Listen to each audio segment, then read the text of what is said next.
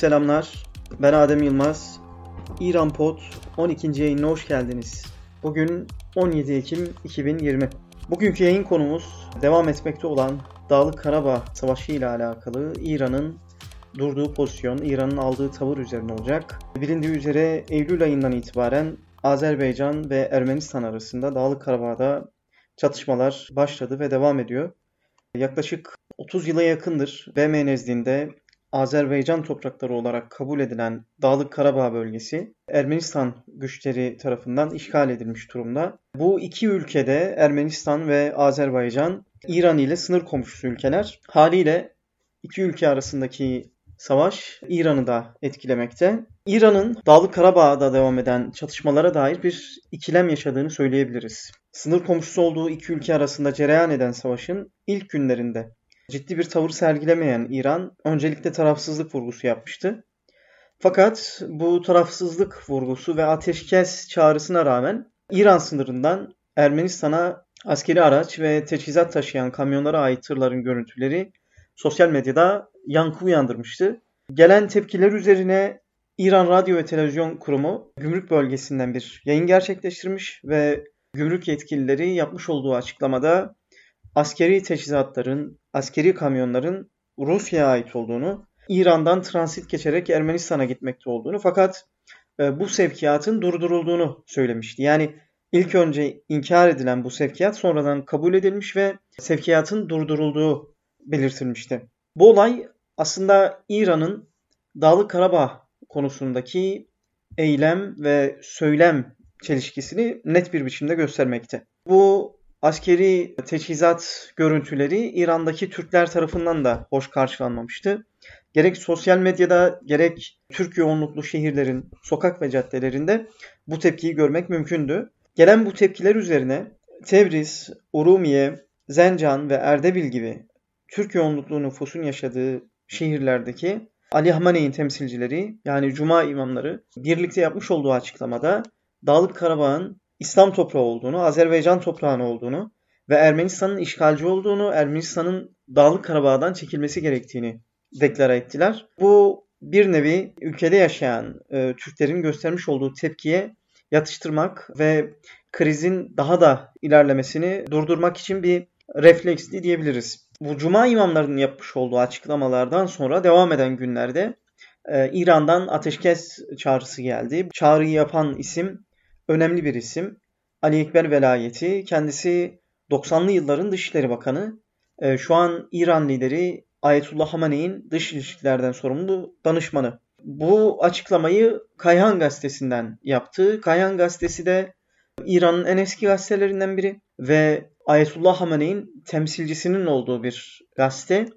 Yani denilebilir ki gazete de İran'daki rejimin aslında yazılı resmi yayın organı diyebiliriz. Bu açıdan rejimin resmi tavrını bilmek adına bu açıklama çok önemli. Ee, Ali Ekber Velayeti Kayan Gazetesi'ne yapmış olduğu açıklamada bölgede devam eden savaşın durdurulması gerektiğini, Ermenistan'ın işgalci olduğunu, Dağlık Karabağ meselesinin Filistin meselesiyle eşdeğer olduğunu fakat çözümün diplomatik yollardan gerçekleşmesi gerektiğini söylemişti. Yani bu önemli çünkü Dağlık Karabağ mevzusunu Filistin'le eşdeğer görmek fakat Filistin'deki problemin askeri yollardan çözümünü desteklerken Dağlık Karabağ'daki krizin çözümünün de diplomatik yollardan gerçekleşmesi gerektiğini söylemek de aslında bir çelişkiyi barındırıyor. Tabii İran tarafından yapılan ateşkes çağrılarının Azerbaycan tarafından pek ciddiyle karşılandığını söyleyemeyiz. Nitekim 1992 yılında Azerbaycan ve Ermenistan arasında Tahran'ın ev sahipliğinde gerçekleşen müzakerelerin aynı gününde Ermeni güçleri Dağlık Karabağ'daki stratejik şehir Suşa'yı ele geçirmişti. Tabii Azerbaycan heyeti bu gelişmeden müzakere sonrası haberdar olmuş ve hayal kırıklığına uğramışlardı.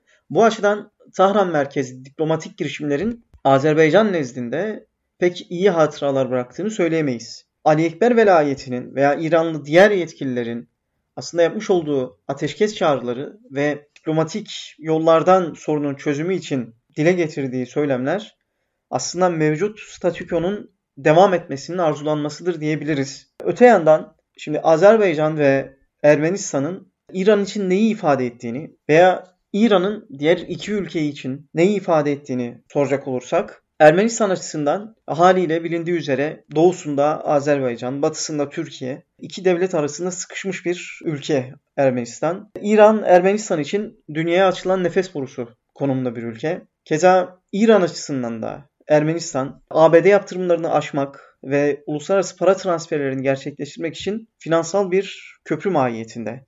İran'ın e, yaptırımları delmek için Ermenistan'daki bankaları aracı kıldığı çokça gündeme gelmişti. Jeopolitik açıdan iki ülkenin alternatifi yok gibi ve iki ülkede iki ülkede izole duruma gelen hallerini aşmak için birbirlerini fırsat olarak görmekteler. Yani mesela İran Ermenistan üzerinden Karadeniz'e ulaşabiliyor. Ermenistan İran üzerinden Basra Körfezi'ne hatta dünyaya açılabiliyor. Bu açıdan iki ülkenin ekonomik, finans ve politik ilişkileri çok değerli. Öte yandan İran ve Ermenistan arasında tarih boyunca siyasal anlamda bir ihtilafın yaşandığını söyleyemeyiz. İki ülke arasında bugüne dek ciddi bir kriz yaşanmış değil. Fakat İran-Azerbaycan ilişkileri için durum aynı değil. Gerek Hazar Denizi'ne kıyısı bulunan iki ülke Hazar'ın hukuki statüsü üzerine ihtilaf yaşamıştı. Yine iki ülke enerji kaynakları ihracı konusunda birbirlerine rakip durumda ve iki ülkede birbirlerini rahatsız edecek etnik,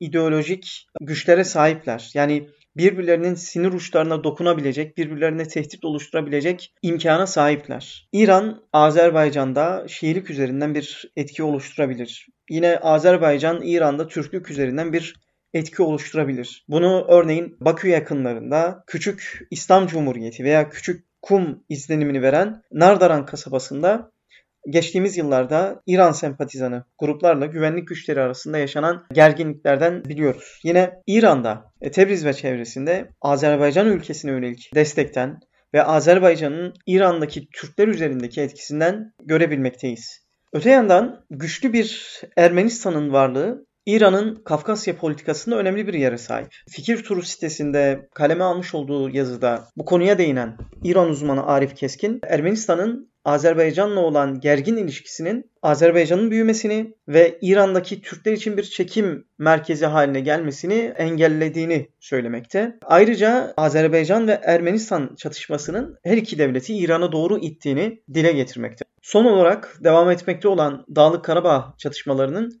İran'ı güvenlik konusunda endişelendirdiğini söyleyebiliriz. Hem Türkiye'nin bölgedeki varlığı hem e, Türkiye üzerinden Dağlık Karabağ'a gittiği iddia edilen Suriyeli muhalifler konusu hem İsrail ve Azerbaycan arasındaki askeri anlaşmalar ve Azerbaycan'ın Türkiye ve İsrail'den almış olduğu askeri teçhizatla birlikte drone kapasitesini arttırmış olması İran'ı tedirgin ediyor diyebiliriz. Buna İran medyasında ve İranlı yetkililerin yapmış olduğu açıklamalarda da rastlamaktayız. Türkiye ve Siyonist rejimin ateşe kin odunu taşıması, Karabağ, Ankara ve Tel Aviv'in ortak projesi gibi gazete manşetlerine rastlamıştık geçtiğimiz haftalarda. Bu konu üzerine İranlı yetkililerin de sıklıkla kullanmış olduğu iki kelime var. Biri Siyonizm, biri tekfircilik.